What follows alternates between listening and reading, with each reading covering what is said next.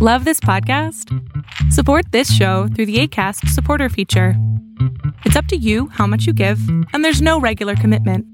Just click the link in the show description to support now.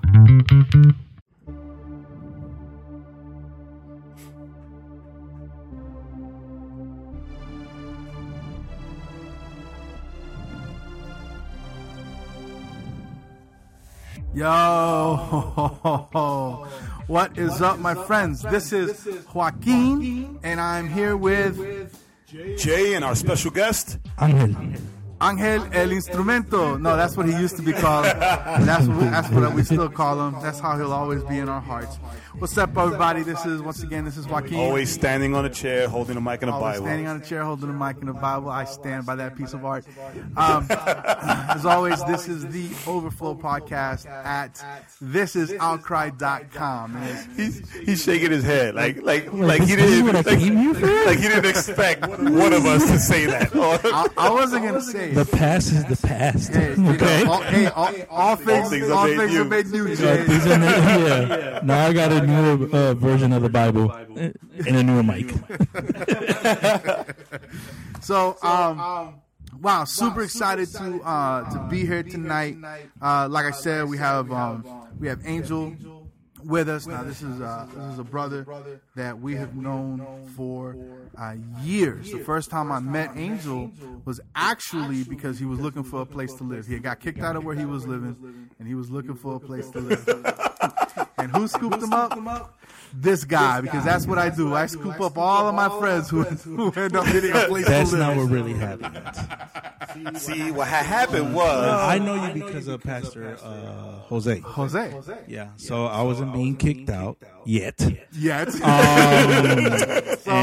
not yet. So it was like a week before. No, because I didn't even... Well, the next comment was going to reveal a lot of stuff, so just leave it at that. No, we're going to keep it at that. So anyway, cute and cuddly. Known Angel a long time. I used to DJ for him when he was a rapper. I was a terrible DJ. He was a really good rapper. I was a terrible DJ. And then through me and Angel, 12 years already. 2004, yeah, man. 12 years. And then from Angel met Jay, and then through that I met Jay. Mm-hmm. And me and Angel have not been able to shake Jay off. Since then, he's like algae, like that's funny. Particles on a ship. Because that's how I feel about you guys. Hey man, you're like a boomerang. I throw you out, and you just keep rolling back. I was all over. So, but with that being said, we're super excited to be here. Super excited, Angel's here with us. I'm excited to be here. It figures that our first guest would be Angel. It had to be. Yeah, it's very appropriate because we did. Well, our first guest was actually going to speak on the mic because Juice has been here twice, but he didn't want to speak on the mic. No, actually, I didn't want him to speak on the mic. Not because of... We don't like him. No, I'm just kidding. No, not because of anything like that, but he was here because he needed to focus and get some paperwork done. That was one of the times. Both times. Both times? I thought the other time he just kind of sat there. No, both times. It was important stuff that we'll be revealing itself later. What's going on at the proper time, but yeah. So as always, so we're happy Angel's here with us. Love this dude. He is he's like the little brother that I never had, and it's a great thing. I'm his son's godfather. It's just a beautiful thing. So we're real happy to be here. All right. So, enough with the mushy stuff. It's all about love. It's a good thing we're not on Facebook Live. Yeah. See you guys hugging too much. Hey, that's okay. I got no problems with that. Now, man hugs. Now, so today being Thursday night, heading into Friday, because we're always doing this late. So we spend like 2-3 hours just yapping. And brainstorming. While we yap. We brainstorm for like 20 minutes. I'm trying to make us look good here, fellas. So yeah, man. So real quickly, Angel, how's your week been? Man, we've been awesome. I'm in vacation. I deserved vacation. I'm actually resting, so it's been good. I got my nephew staying over, so I rest whenever I can. Right. Like, that's why you're here. Yeah. I have to run away and leave my wife with them. It's like, son tuyo. They're yours. You know. So, but it's been an awesome week so far. I've gotten some rest. And I feel good, man. Okay. Awesome. How about you, Jay? Real quickly, how's your week been? It should be pretty good. You know, I too was on vacation. Actually went back to work today. I just got back last night from Miami. Well, you know that. You picked us up at the airport. I know. We all went to Miami. I didn't go to Miami. I wasn't invited. We spent the weekend. Actually, you were.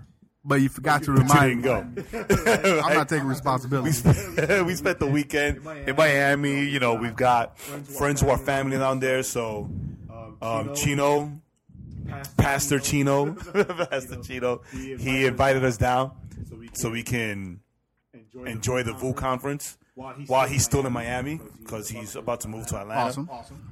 Right, and so I spent the weekend. It was like a workcation almost because we spent the weekend. Actually, we went Wednesday, right? All good. We got there at night. Thursday, we spent it at Bayside, this like outdoor mall, right by the bay. So it was like right on the side of the bay. On the side of Biscayne Bay. Yeah, it was dope. Friday and Saturday was the conference with Rich Wilkerson Jr., Christine Kane, who's a powerhouse, Erwin McManus, who was awesome, and Robert Madu and Rich's wife, Don Cher. And they were all the speakers, and Rich and his wife were the hosts, right? VOUS Conference from VOUS Church. And then Sunday, we went to VOUS Church. Actually, it stayed at the same place at the Fillmore, which actually is very historical. I think it was pretty dope. Isn't that where like all the gangsters would go to? What gangsters? Like the gangsters that will go to Miami. Is it? I think so. I thought that's what I had. I think it was. Miami had a mafia. Yeah. But no, it's just deal. Holyfield. There were a bunch of like pictures and autographs of like old school artists. Old school mafia. Which was cool, right? Because you saw like pictures and autographs of like artists from back in the day, like Janis Joplin and all that, and then this giant poster of Billy Graham.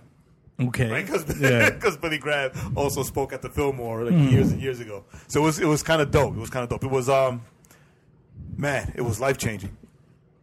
I came back to Atlanta like done with some stuff, right? Which is funny that stuff that you and I have spoken about that I've been afraid to step into. Well, and the fear is gone because they stepped us into it. Right? Like the fear is gone. So why don't you say what it is real quick? No, I can't. Yo, you can't? No, I'm not. I can't. Not yet. I can tell you guys, but not these guys. Oh. Not the thing about the thing? No, it's Friday? It's not. It's another thing. Oh, no. I was talking about the Friday thing. Which Friday thing? The little devotional thing. You can speak about that. I don't know what you're talking about. Where you did the devotional for the radio program? Oh, yeah, that thing we can talk about. Yeah, so that's kind of. I don't know what the other thing is though. Yeah, you don't. Actually, I wasn't gonna say anything until during your prayer. Like I was moved to share with you guys. Okay. So anyway, but so we got a buddy, Jay Blaze. We've mentioned him a lot here. Yes. On this podcast, FNF Live. So he just started his radio show again on another radio station in Miami, which is pretty cool. Actually, it's really cool. And you and I, Joaquin and I, we talked about before going over there about me talking to Blaze and talking to see about doing like a 2-minute devotional so that he can play on the radio ties into our topics here on the website for This Is Outcry. All right, we thought, hey, it's a great idea. Blaze and I, we've been friends for a while. So, awesome. Bet. Cool. So, Friday, I get a random text from Blaze saying, hey, Jay, I need you to record like a minute-long devotional so I can play it on my show tonight. Like, do it now. Cool. It's like, I know you can. I know I came last minute, but you the man. You can do it.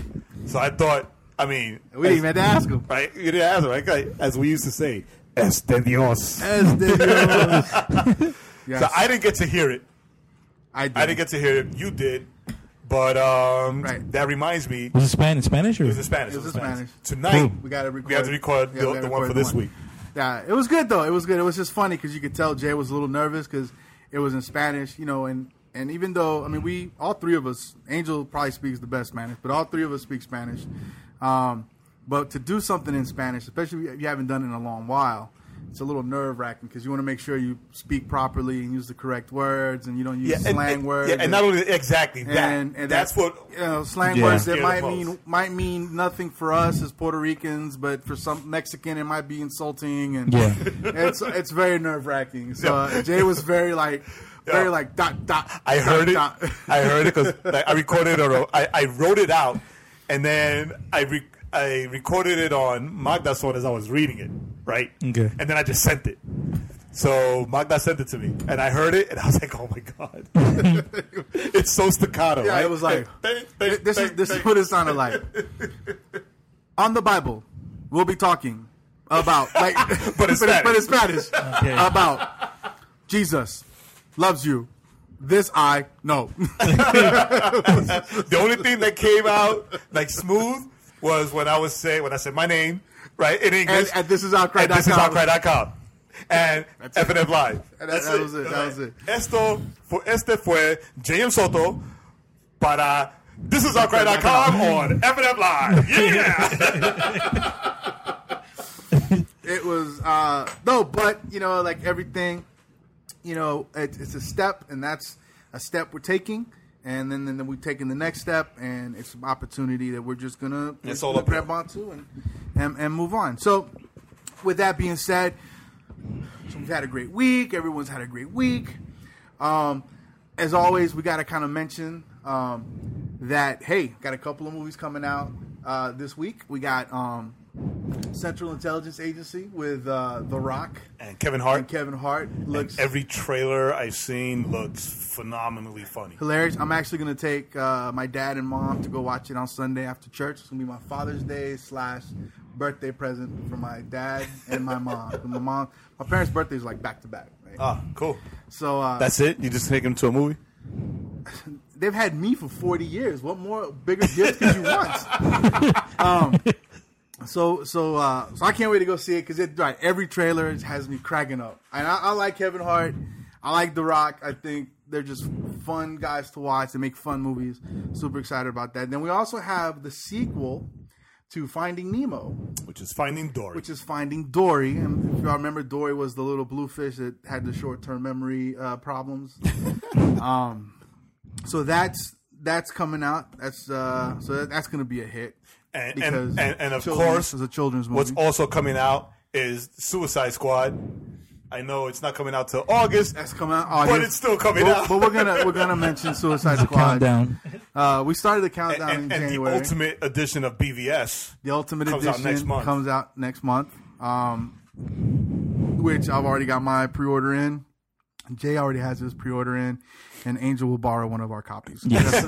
Yes. No, he won't. Mm-hmm. No, he won't. He'll just watch the digital copy that we upload. Which I don't think is the best superhero movie ever, like you guys said. Get out. Yes, I've been listening to the podcast. Get out. I don't think so. So, to you, what's the best superhero movie? I don't know. Blank Man? Nah, that's tied up there, man. It's tied. The Toxic Avenger? Meteor Man. Was it Captain Planet? Howard the Duck? Nah. So it's tied. Which ones? I don't know, man. I got mixed emotions on this because you got that movie, BVS. You got that Dark Knight. My God, I'm with Joker. You know that was, and then you got. I gotta throw in a Marvel movie in there. You got the Avengers, so I can't just pick out BBS to be right there by itself because there's stuff that you can pick out of that, like the fight scenes when I said before when Batman just rock bottomed one of them dudes, he just grabbed him like the Rock went boom. I was in the theater, I was like. Ah! Like my God, I had goosebumps, man. So, but then you go to like a storyline thing, and you try to compare, and all this stuff. There's other places where you're like, okay, Dark Knight, Christopher Nolan killed it in this right here, what he did with the story right here. So you mash everything up. You be like, okay, I got three movies that's up there. Dope because like me, I think I'm the only one between the three of us who didn't really like Christopher Nolan's Batman. I loved them. Like I wasn't a fan. Right. I liked them. I just like the thing with Nolan's Batman is when you compared him to all the previous Batman, he was the best one of all the even Keaton. For me, Keaton was the best. I think he was better than all of them. Now Keaton was a better Bruce Wayne, I think, but as Batman, I think, man, you know, Christian Bale nailed it. Like, however, I did not like Christian Bale as Batman. I'm saying the comparison. Right. Okay. Yes. Right. The comparison. However, you gotta agree, Angel. Ben Affleck's Batman. That's the best. Yeah, definitive best. Batman. Oh, yeah. Hands down the best. Oh, yeah. Obviously, it has to do a lot with Tim Burton being... Tim Burton is more like cartoony dark. You go from that to Christopher Nolan, it was straight up dark. You know, so, you know, Tim Burton is known for that when he works with Johnny Depp and all this stuff. Right. So and when he worked with Johnny Depp. And when he worked with Johnny Depp. And when he worked with Johnny Depp again. And then when he worked with Johnny Depp again. And Beetlejuice. And, you know. we all that. So he kind of got that fun side of it. Circus. If you see Batman Returns, you got the penguin and the Catwoman. And then you got the little circus music going on the whole time with, I think it was Efferson. That's his name? The dude that did the soundtrack. Yeah, Efferson, something like that. I don't know. Nah. But when Christopher Nolan joined Hans Zimmer... That for me, I listen to the music first. And what Hans Zimmer did with the last Batman trilogy, I was like, my God, it was perfect. Even when Bane was coming out, you had that music. Right. So as you can tell, Angel's a producer. Yeah, Angel's the guy that does our intro music. I'm more the music thing. If the music sucks, I'm like, that movie sucks. So Christian Bale. He was a pretty good Batman. Now, the one thing that Nolan is just not good at, and I think maybe it's just as a director, this is not his thing. But the fight scenes, definitely, he is not a fight scene guy. Like he doesn't really. Right. Yeah. I can agree to that. You know, he doesn't really do those well. But the biggest criticism of Christian Bale's Batman was that voice that kept getting worse. And the lisp. Yeah. Every movie got. It's got more gravelly and more gravelly. And he was a sucky Bruce Wayne. Right. He was that's what killed it for me. Like he was a sucky Bruce Wayne. His script, right? Because Christian Bale's a really good actor. If he had a better Bruce Wayne part written in, I think he would have been fine.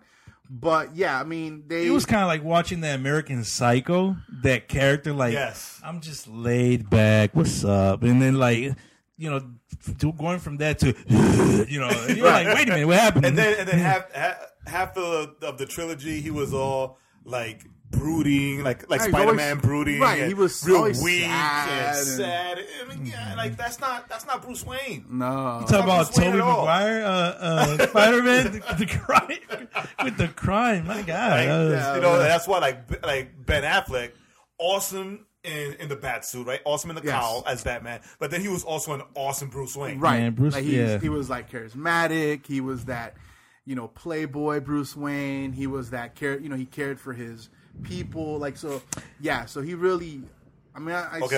He was the guy. Okay. What, Angel? I'm sorry, but I had an issue with Lex Luthor. The way they played him in this. I think I've talked to you this before. Mm-hmm. It's not that I have an issue. I kind of see what they try to do, and correct me if I'm wrong.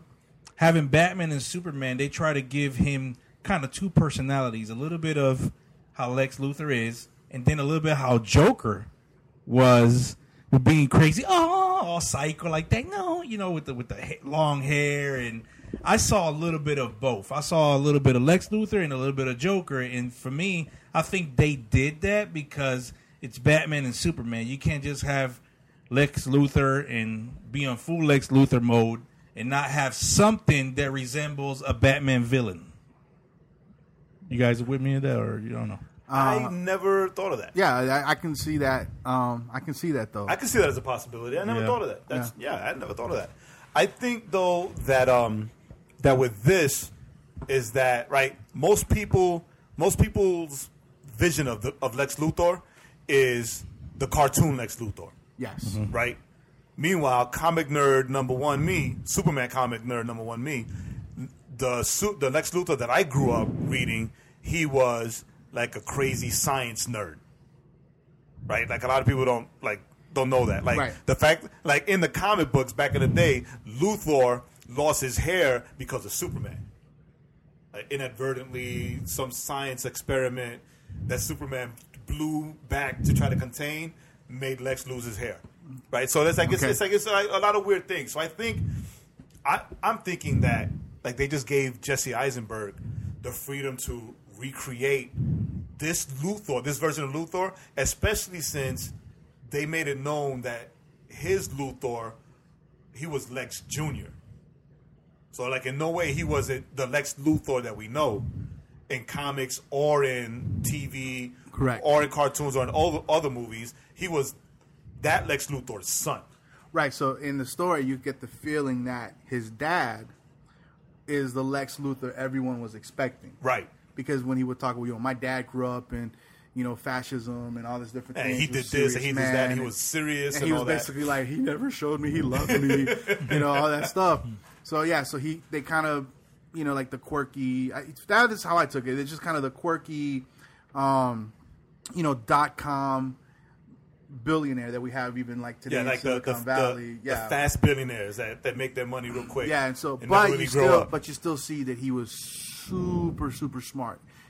He was the smartest guy in the room, in any room that he was in. Yeah. But to what you were saying, that would make sense. Like, thinking back now, that would make sense that, he's Lex and he challenges Superman, but then he's a little crazy and chaotic where it would, like, resonate with Batman's villains. So, yeah, that would make sense. That actually just makes the movie better for me. And I got a feeling that when we see him in Justice League, because I believe it was confirmed he's going to be in Justice League. Yes, it was. I think we'll probably get a little closer to the old Lex that people think about because he's been locked up, so he'll probably be a little more serious, a little tougher, a little more angry, so and more calculating. Well, I don't know how any more calculating the dude could be. He freaking tricked everybody.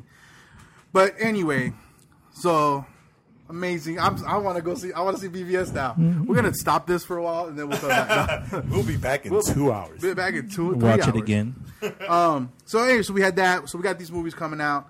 The other thing is, be on the lookout. There's the rumor is that The Passion of the Christ is getting its sequel. So from what I read a little bit, it'll be take place literally right after the first one, where Jesus walks out. So they're gonna show him walk out the tomb. Yes. So it'll be kind of like Risen. It'll be kind of like after the crucifixion. Yeah, but Risen. Oh, so awesome. I saw it again the other day. Yeah, Risen was I saw but, it was all good. Right, so real good. Passion 2, Electric Boogaloo. What do you guys think? I think he should have done it like the year after he did Passion of the Christ. Or at least like 3 years, right? Yeah, like in 3 days, I think 3 years. I don't know how I feel about that. Like I don't know how I feel about that in the perspective of I don't know if it's necessary. Right, like The Passion for me at the time that it came out, and even till now, it still resonates. It was necessary. Right? It was needed. Right. I don't know if this movie is needed. I mean, if he makes it, he's not making it for the studios. He's making it for the Christians. I think. Ultimately. I think because of Risen, because you don't want to look like you're a competition. Like, okay, let me do the same thing they did but better. I think you do a little bit of when he was actually risen, when he resurrected, but then you concentrate in the Book of Acts. You got the day of the Pentecost. You got which is what the TV series did with Mark Burnett did with the series. Mm-hmm. But so get a little deeper in the movie. Into that. I think though I don't know. For me, I'm a big Mel Gibson fan, even though he's had his issues in these last several years. But when he when he makes a historical type flick, he really gets a lot of the little things right. And to me, that's what excites me about seeing him do a sequel to this movie. Is imagine him doing the scene, the Pentecost where Peter is speaking, preaching in front of the thousands, and people are like, "Wait a minute, why is this guy? You know, how do these guys know? How do they know our language? Like, yeah, because he's very. I think the breadth and scope of a scene like that would be amazing. Yeah, because Mel Gibson, he's a stickler for authenticity. Yes, right, which is why The Passion was in Aramaic, right? And then he did that other movie. What was it? Apocalypto. Yeah, correct. Right. Where like, all these movies had subtitles, right? Because he pays close attention to that, right? So I think those things. I think he could bring a scale to some of the miracles that will be awe inspiring. I think that's awesome. That's why I'm looking forward to him doing it. Well, right now it's on rumor mode, but I believe we'll get a confirmation. I believe it'll happen because it would be interesting. Again, I'm not gonna lie. I'm not sold. Not that my opinion matters, but I'm not completely sold on it. I don't see it as necessary. What about you? You sold on it, Angel? I'm sold. And then it's because of what you said, because Risen for me was such a great movie. Yeah. Right. It was such a great movie. But you know what the funny thing is that Risen wrapped the scripture around this fictional story. Right. Right? Yes. Whereas I think what I would like to see out of Passion 2 is second passion. There's no fiction to it. He's gonna keep it like the first one. So we're gonna see a scriptural story interpreted by a guy who has faith. You know, Mel is Catholic, and so he is going to treat it respectfully. I mean, he treated Passion of the Christ respectfully because he has faith. According to some people, too respectfully. So that's where I think that's what excites me is the fact that we'll get a biblical story with a biblical sense and a biblical scale. And it'll be just the biblical story. Right. It won't be open to interpretation or like creative liberties like a lot of these movies. And if Jim is going to play Jesus, is going to be awesome. I think that dude's awesome.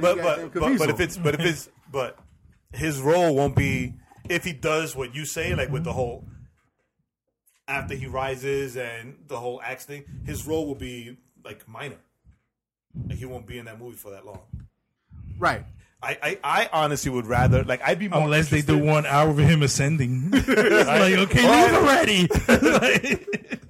Hey Jesus, we gotta go to Asia and we walking. But listen. But I think like this is just me just whatever spitballing or brain blasting. If they do what you say, right, and they do it based on the Acts, right, of the apostles, how they were sent out after they were sent out, and they used the Jesus scenes almost like flashbacks. I think that would be a dope way of bringing this movie to life. Yeah, and bringing Jim around more in the movie, more involved, and then he could be more involved, a little more scattered. Yeah, I mean, I can see that. Or even Mel Gibson, if you or anybody close to you listens to this podcast, take our ideas. They're very good. Actually, what I would do is take it. Look, I would go. Jesus rises. He meets with the disciples. They get the Holy Spirit.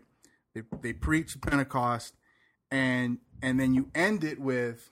Here's where you end it. I don't know how you end it. Oh no, you're gonna Jesus juke that. I know what you're gonna say. Let him say it.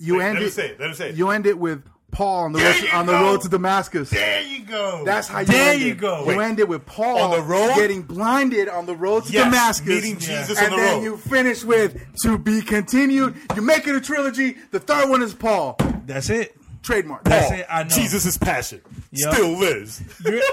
You can do that. Paul. That would be number one. Or number two. Yeah, number two when they killing Stephen. And he's a kid, and he's look at the clothes.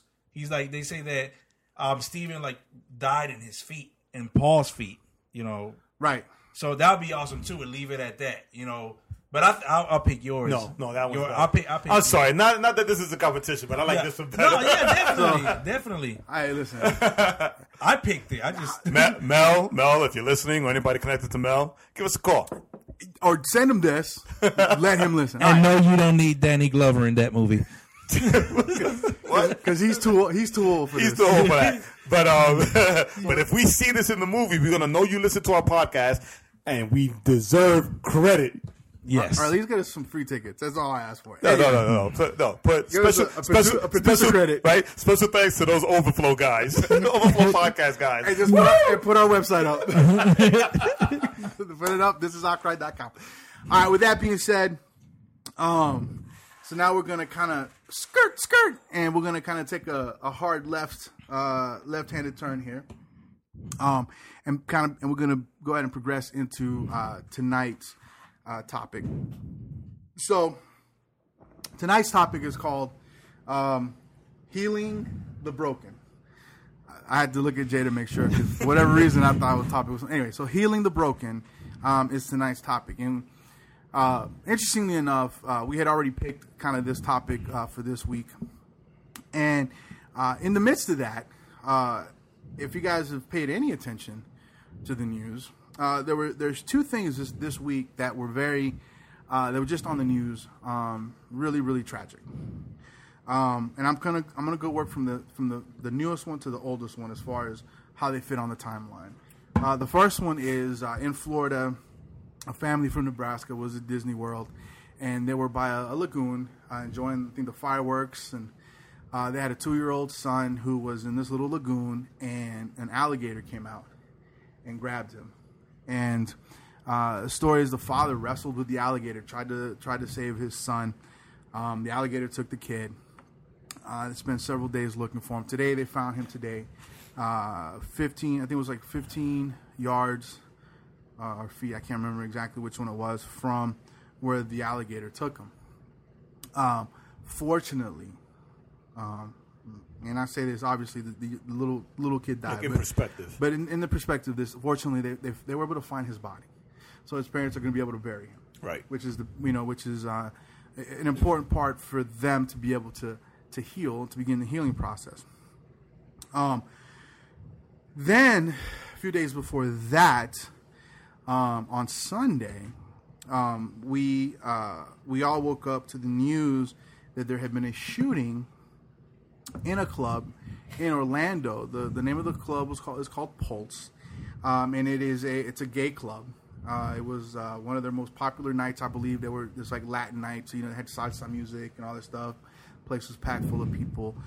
When a guy came in and just shot the place up, 49 people ended up dying, were killed, were murdered, and I think it says 50. Ended up having to go to the hospital, and I think they said still there's like 6 that are still in like intensive care because of the severity of their injuries. And so as the nation kind of began to wrestle with a lot of the questions of, you know, why this happened, and terrorism, and all these different things,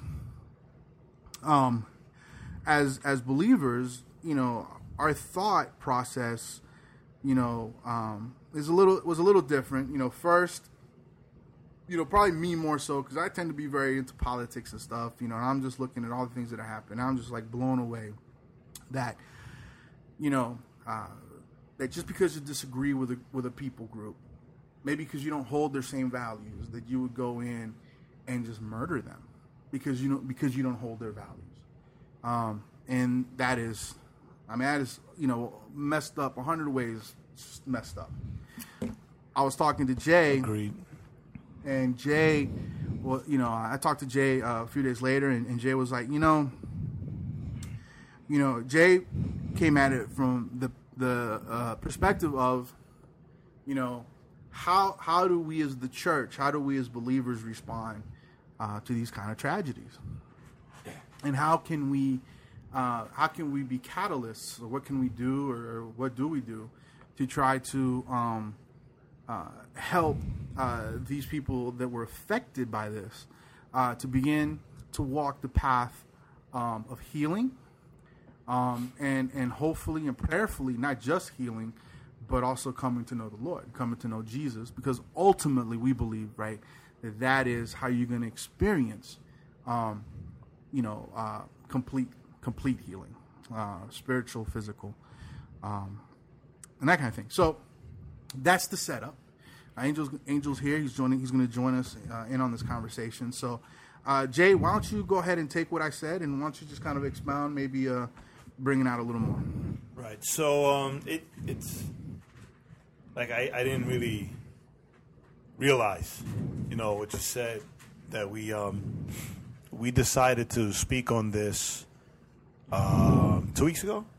Was it 2 weeks ago? About the topic? About this topic, yes. Right? Because we did last week's topic, and then while we decided last week's topic, we decided on just this, on speaking on healing the broken, on healing the brokenhearted, right? And then this happened.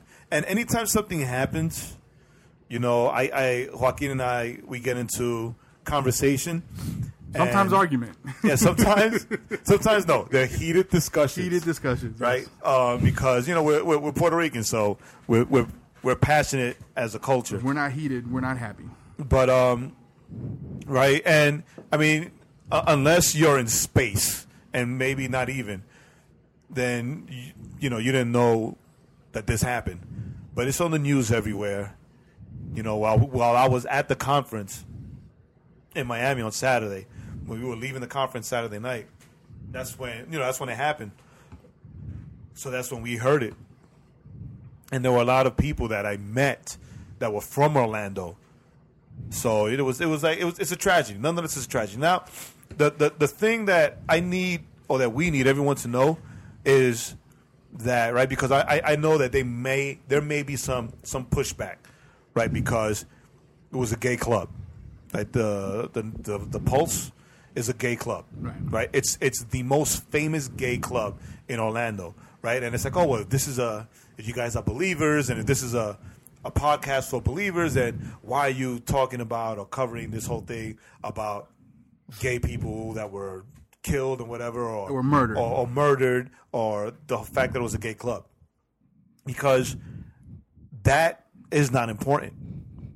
Right? The fact that they were gay isn't important. The fact that it was a gay club is not important. What's important is that every one of these lives, including the shooter's life, is a life that could have been saved, is a life that could have been reached for Jesus, is a life that God loves.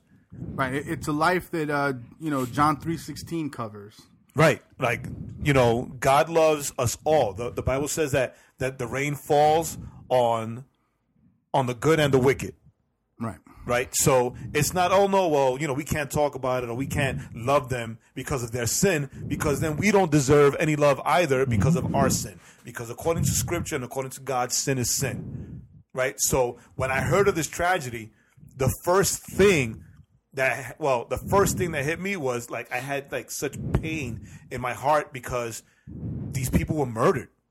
Right. The murder for being different, or for not believing a certain way, right? And then a second pain hit me because of their families, mm-hmm. because their families are also affected. And then the third thing that hit me was, you know, was how God must feel, the pain that God must feel, because these people were taken, right? They were killed, they were murdered, right? And I always think, I always come to this point, to this position, or this thought process is that you know, did they know about Christ? Did they hear about Jesus? Right? Did they know that there was salvation? Did they know that they had an opportunity to get to heaven? And this man, out of pure hatred, took that away from them. Right? So it's a tragedy. And then I'm sorry. And then, you know, with the topic that we wanted to talk about healing the broken, we're all broken, right? We're all broken, and they're broken. Now their families are broken, or brokenhearted. And quickly, my thought is, okay, so how, as believers, do we respond, right? How do we respond, or how do we comfort? How do we show the love of God to not just the people that are affected, but everybody? Correct. Everybody. So, Angel, all right, so that's, you know, we talked about this earlier, so we'll go ahead and we'll start with you. So how do we comfort people, or how do we step into this? How do we step into this role of seeing people hurt, and then how can we step into this role? It's something that we were discussing earlier. Of as Christians, we're supposed to be already living the word. What I mean by that is, not just reading the word to teach. Like I said earlier when we were talking, just reading the word for us to be the word, being proactive instead of reactive. Okay. When something like this happens, the first thing when I heard about this, and I heard the news and I saw it on TV, the only word that came to my mind was in my heart was love, like love. These people, and like Jay said earlier, we all sin, and if it was us, we have our weaknesses. Everybody have their weaknesses, and we every night or every day we ask God to give us strength through our weaknesses. And the same amount of love that God has given us, if we filled up with that love and we read his word and we stay ready, when something like this happen, we are ready to portray that same love towards them. So we need to be filled in with the Holy Spirit, because, the most important thing, like Corinthians says, is love. Now, how do you love? Love is not coming towards somebody and telling them, the Bible says you're wrong on this, you need to get right. Love is you cry with them, you laugh with them. There's seasons for everything. You approach this situation. If you come across as somebody who's going through something like this, terrible like this, from the get-go, you're not going to go over there and be like, if you had Jesus in your heart, this wouldn't happen. Right. You don't do that. Right. Yeah. You don't do that. So it's saying, if you come across someone and they're crying, you cry with them. Yes. And it's in the word. Yeah. I don't know exactly what we mourn with those who mourn. Yeah. So, and then the as Christians, and I've been attacked by pastors by what I'm about to say right now. There are pastors or people know more about the word than most people. They approach something like this like, or they should have had Jesus in their heart already. We've been preaching the same thing for years. They don't learn, and this why you're losing your time with somebody that does not know Christ. You might end up like them, and they don't understand that. Like I said before, there's seasons. When these people are getting lifted up, you're being lifted up with them. The Lord is glorifying himself, and we don't change people. The Holy Spirit does. We're just vessels. The Lord can use anybody to talk to somebody about him. We just got to be obedient to the Spirit and what the Spirit is leading us to do in these situations. There's different situations. The Lord might tell you, ask him about me now. Talk to him about me now, about Jesus himself. But see, you got to be in touch with the Spirit to know that. The Lord just might tell you, just sit there for 2 hours and listen to that person cry and cry with them. Yeah, and it's important, right? You earlier in conversation, Joaquin, you mentioned the Francis of Assisi quote. Correct. Right, which is preach the gospel and, if necessary, use words. Right. Correct. And right. So I mentioned that because I've that used to be one of my favorite, quotes, right? But then one day I was thinking, I forget what it was brought up.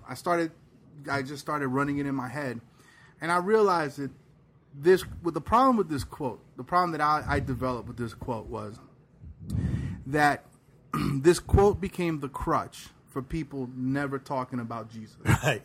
Right. So it became kind of like there's that great quote by St. Francis, preach the gospel and if necessary use words. So I'm being friendly to everyone. That's how I'm preaching. And it's like, no. That's not. No. So it became this curse. Now in this scenario, in this situation, for our brothers and sisters in Orlando, or even for us here in Georgia, if something happens, this this quote actually, it makes sense. It's actually very applicable. You go and give food, you go give comfort, you go give aid, you go give time, you go give blood, or whatever it is.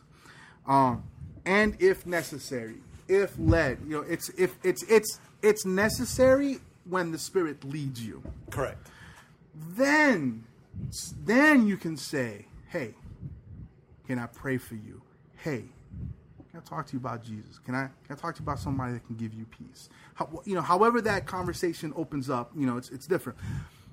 So so this quote is actually a great guideline for us as believers. I think more so when it comes to tragedies and situations where people have just been hurt. Yeah, you have to use some semblance of discernment and wisdom. Right, because it's not all the time. I just lost my mother to a tragic accident. Oh, I'm sorry. Do you know about Jesus? Yeah. Right, it's inappropriate. It's inappropriate. And as an example that you told me about, Chick-fil-A opened on a Sunday. Yeah. To feed people that were donating blood. Right. They called everybody in. They made a bunch of sandwiches. They grabbed water and they made a bunch of sweet tea. Right, and it wasn't that they opened on Sunday because they were donating blood near them and there was an opportunity for them to make money. No, right? They gave it away. The store didn't open, in the sense that people could walk in. Everyone came in. They made the sandwiches. They made the stuff. They put it in the coolers that they used to carry food, and they took it out to where the people were standing in line. They gave them the food. When they ran out, they would go back to the store, grab more food and water and drinks, right, and bring it out. That is an example of how you preach the gospel without words. Exactly, yes. Because we all know that Chick-fil-A is a faith-based company. Correct. And and that's what you do when you're a faith-based person, right? So the deal is that I while we were discussing it before, I was here on my phone getting Bible verses and it's funny. I sent you guys Psalm 147:3, right? But then, I read it while I was sitting here while the show started. And I'm like, you know what? There has to be more to that, so that it could be to have a broader view of the context. Okay. So I just went back, and because that's what you got to do with scripture. You can't just pick a part of a scripture and be like, "Hey, I like this." This speaks to me right now because it's cool, and then when you read the rest of the chapter, you're using it all out of context. Correct. Like the famous, I can do all things through Christ who strengthens me. Right. But we'll talk about that another time. Another day. So instead of just 3, I read 2. And man, how God works. Because it matches perfectly. And I'm going to read it right now. Right. Psalms 147:2-3 says, "The Lord builds up Jerusalem. He gathers the outcasts of Israel. He heals the brokenhearted and binds up their wounds." Right? Now, let's be real honest. There is no people group when it comes to the church that is seen and treated more like outcasts than this people group. Correct. The gays. Mm-hmm. The gays. I actually said it after you. Yeah, no. Right? You're so dumb. Right? Though I don't even know what to, how is it, the gay community, right? They are the outcasts of the church. Like the church doesn't know how to respond or how to treat or how to act or react, right? And which is why we got that stupid pastor in California who said stupid things, which does not reflect neither Jesus' love nor scripture. Correct. Right? So and I'm saying this because I wanna talk about what we were actually discussing earlier about not being, as Angel said, reactive to this situation because it happened, but rather as a church and as believers, always being ready to show love no matter what, so that when something like this happens, people know that they can go to the church. Correct. People know that they can seek solace, they can seek comfort from a Christian, from a believer, right, and from the church. And they'll be loved. Even if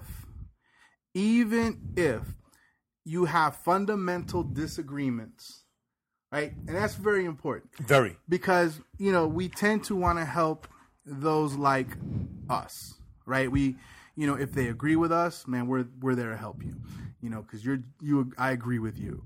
And or if they look like us, or if they talk like us, or if they live in our neighborhoods where we feel comfortable and safe, man, but it's helping those, and it's dealing with those, not just that are like us and that agree with us, but in a way, even more so, those that we have nothing in common with other than we all live on this blue rock and that we're children of God and that God loves us.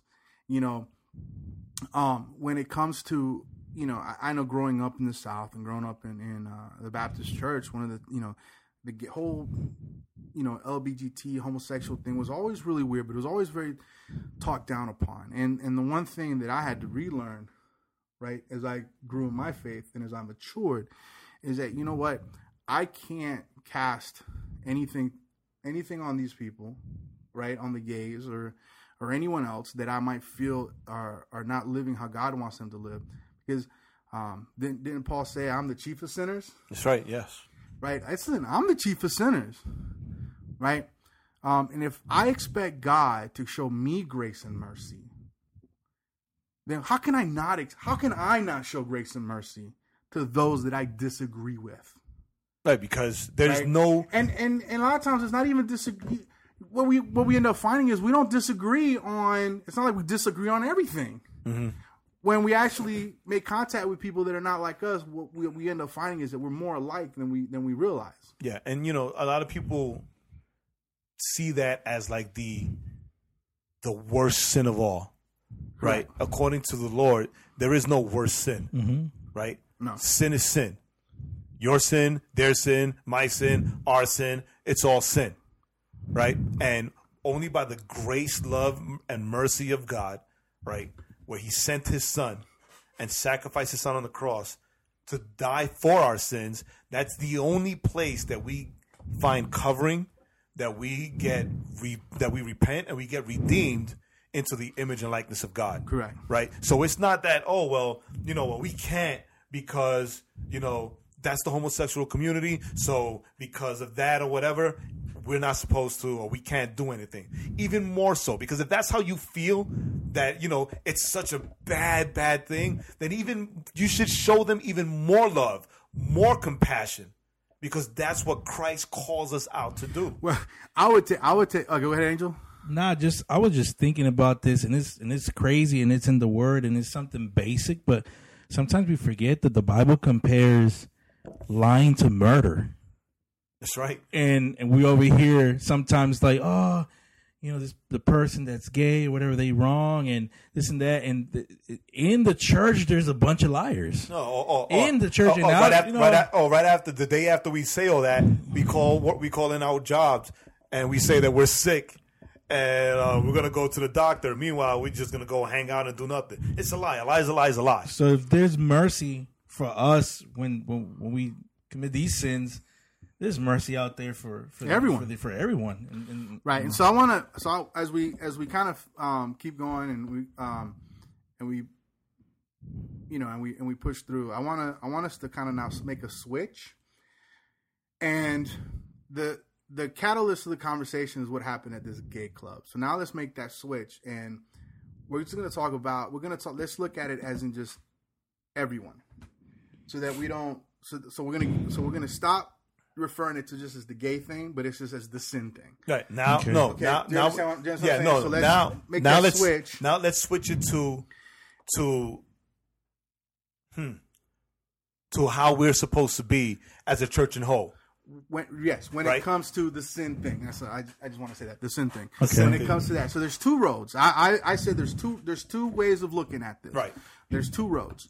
So let's Angel doesn't want to say right. Angel expounded on the first road a little bit earlier, so we'll let Angel kind of talk a little bit about the first road, which was how we are supposed to be all the time, right? So, I and I know we were talking about this earlier. I think I don't want to say I think. I know for sure that you know we tend.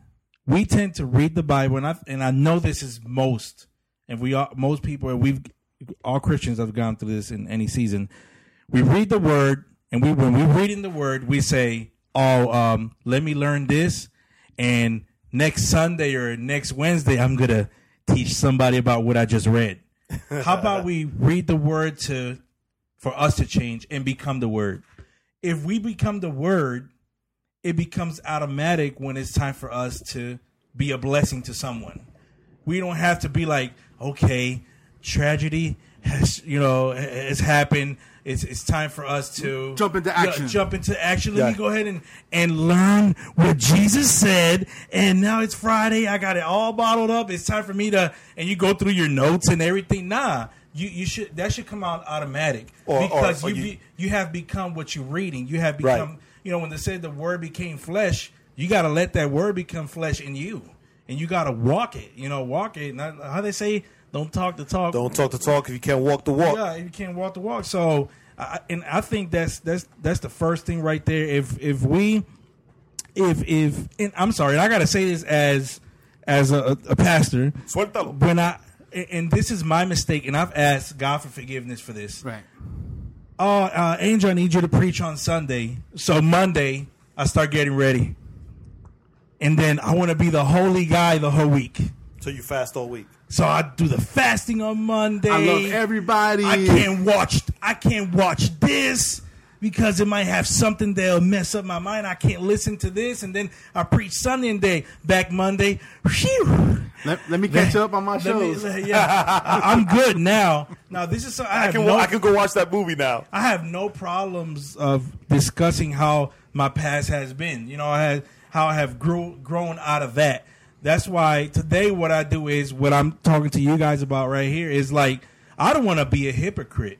When stuff like this happened, the Lord knows if I was ready already. You know, when the Lord wakes me up 2, 3, 4 o'clock in the morning to speak to him, am I just rolling over and just chilling and sleep the whole night? Or I'll wake up and talk to him because he got something to tell me. Not wait for something like this to happen to be, I'm going to be ready now. Now I got to get ready. I need to be proactive instead of reactive. So then the first road then is so basically what you're saying then is, I like that. Letting the word become flesh. I like that. I've never thought about it in that way, that view of, you know, the word became flesh. So when we read the word, it should be alive in flesh, alive in us. So we're saying then is as we grow in our faith, it's a thing that we need to make sure we're continually doing, because when we're doing that, we're continually seeking and we're helping people and we're ministering to people and we're loving people, and we're not just sitting back going, well, I'm just gonna wait. Right? Mm-hmm. So that's the first road. The first road is a everyday walk with Christ. It also flows. It flows better. The Spirit's already, it's working in you, and you don't have fear. Oh, if I say this right now, they might take it the wrong way. Lord, please help me. Nah. No, when you're ready, it automatically came out. If the person didn't like it, or right.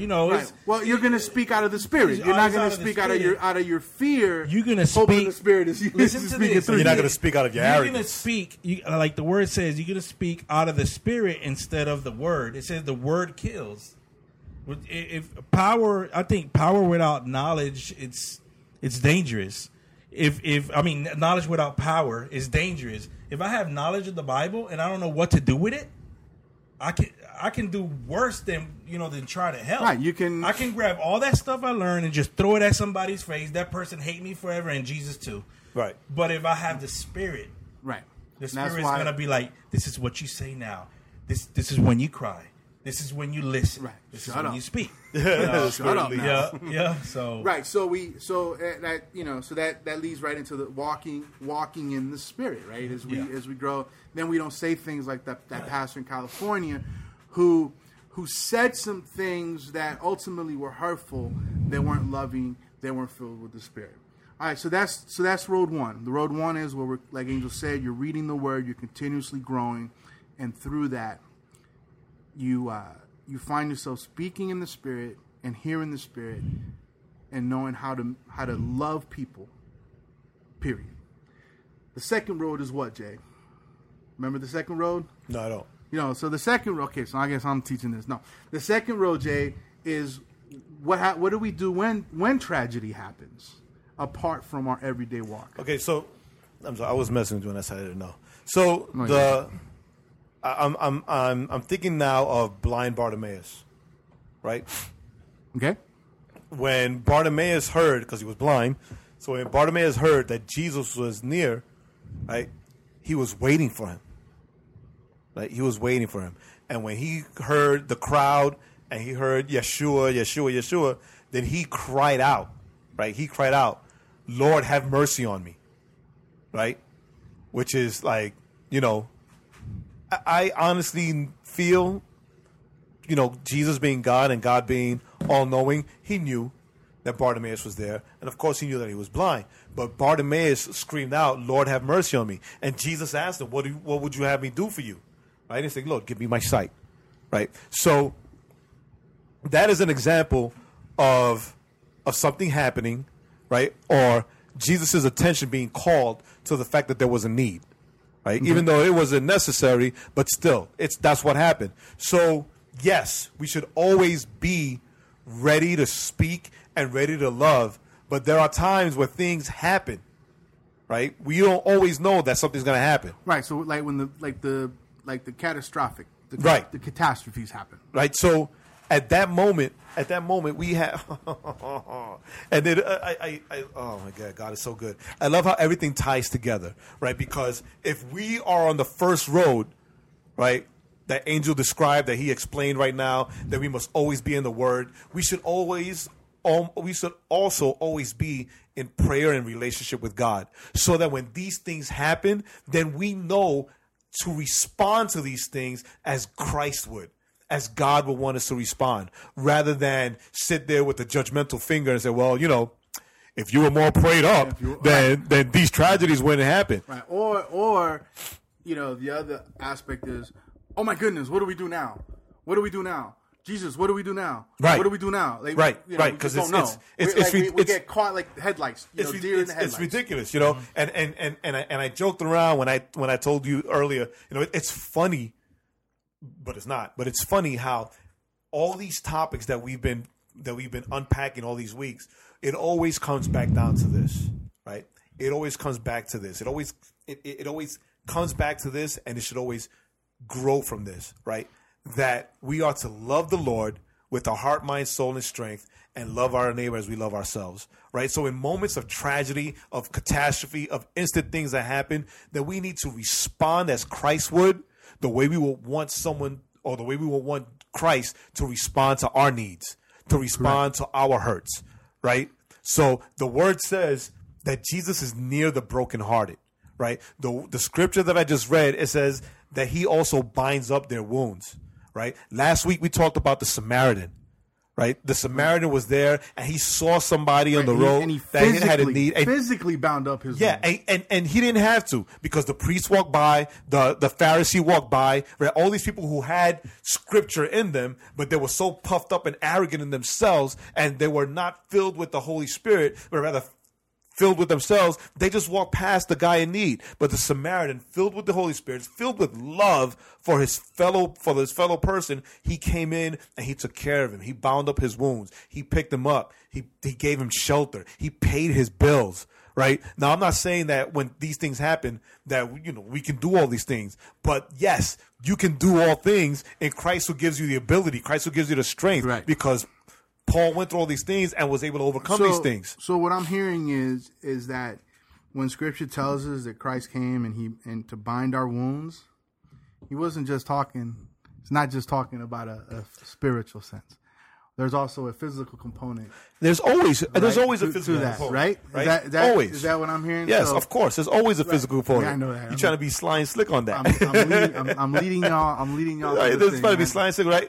Well, the word says that, you know, whatever's bound in heaven, let it be bound on earth. And whatever's let loose in heaven, let it be let loose on earth. Right? So every time I read that or I hear that, I always come to that conclusion, right? I always think of that as it is in a spiritual, right? Let me pray for you. Let me say, but it's also in the physical, right? Correct. What do you need? What do you need? You're hungry? Can I feed you? Right? Can you you? You need someone to talk to? I'll stay here and I'll comfort you. I'll hear you. Right? It's not always, oh, well, okay. Right? On a personal note, like when, like I always talk to you guys about this. Like when I was homeless, I went to my friends or my brothers that I knew could help me, and all they offered was prayer. And prayer is awesome. I don't turn down prayer. But you know what? I could use a couch right now because I'm sleeping in my car, right?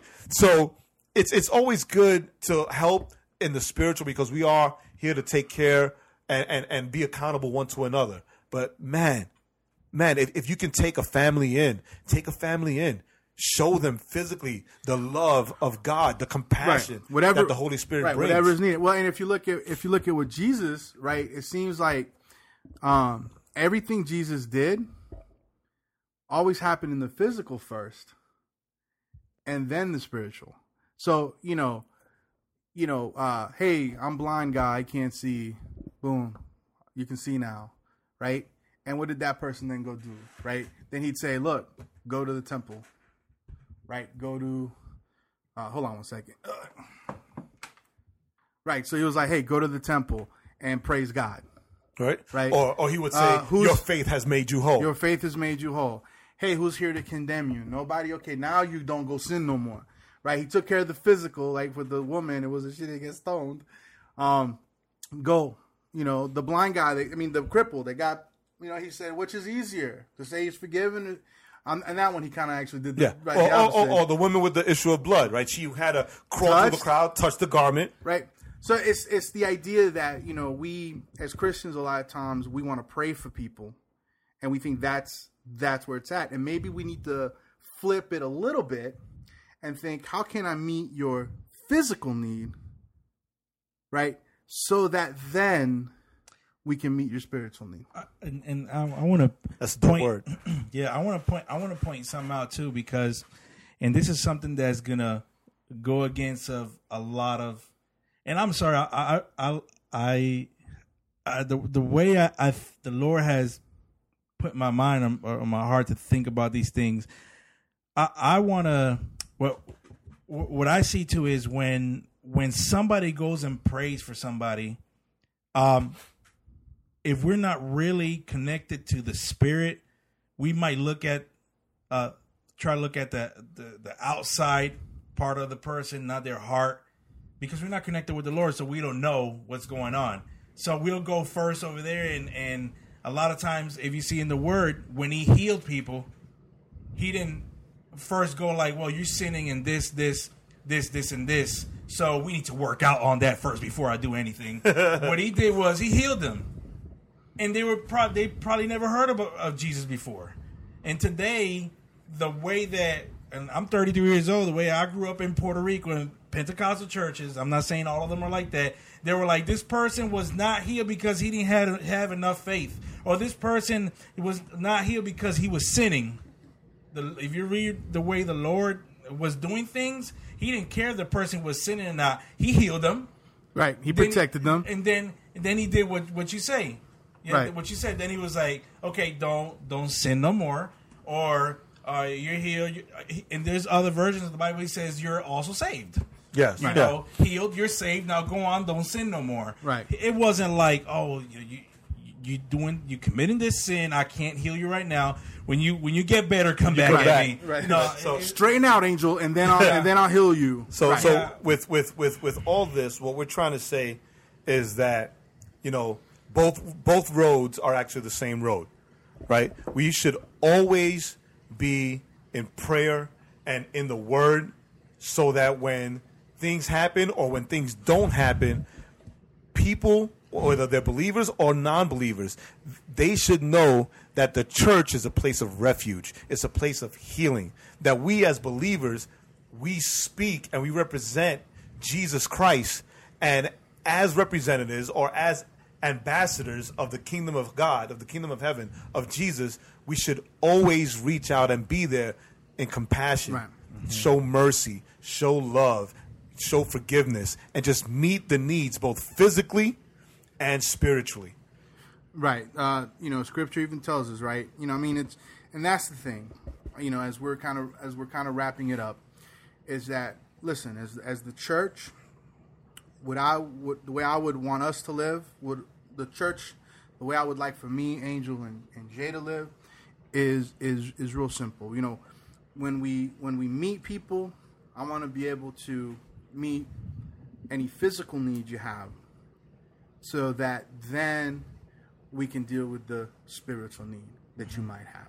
And we want to get it backwards sometimes. We want to deal with people's spiritual needs without making sure that physically they're fine. Right. And as we grow in our faith, as we walk this road of faith, as we go through little things and big things, you know, love people, make sure we can meet their needs physically, so that then through the power of the Holy Spirit, we can meet their needs spiritually and emotionally. All right, fellas. So with that being said, anything else to add? No, it's good to have Angel here. Yeah, man. Angel, we're glad that you joined us. You're always welcome to come and sit down with us and hang out. Cool, man. That's so awesome. Hey, guys, we love you. Don't forget. Sorry. One thing. Atlanta Fest started today. And I'll be there Saturday. So come join me on Saturday at Atlanta Fest for the closing.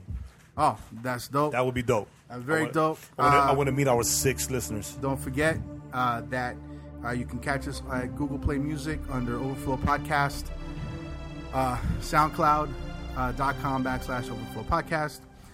Love to hear from you. Guys, we love you.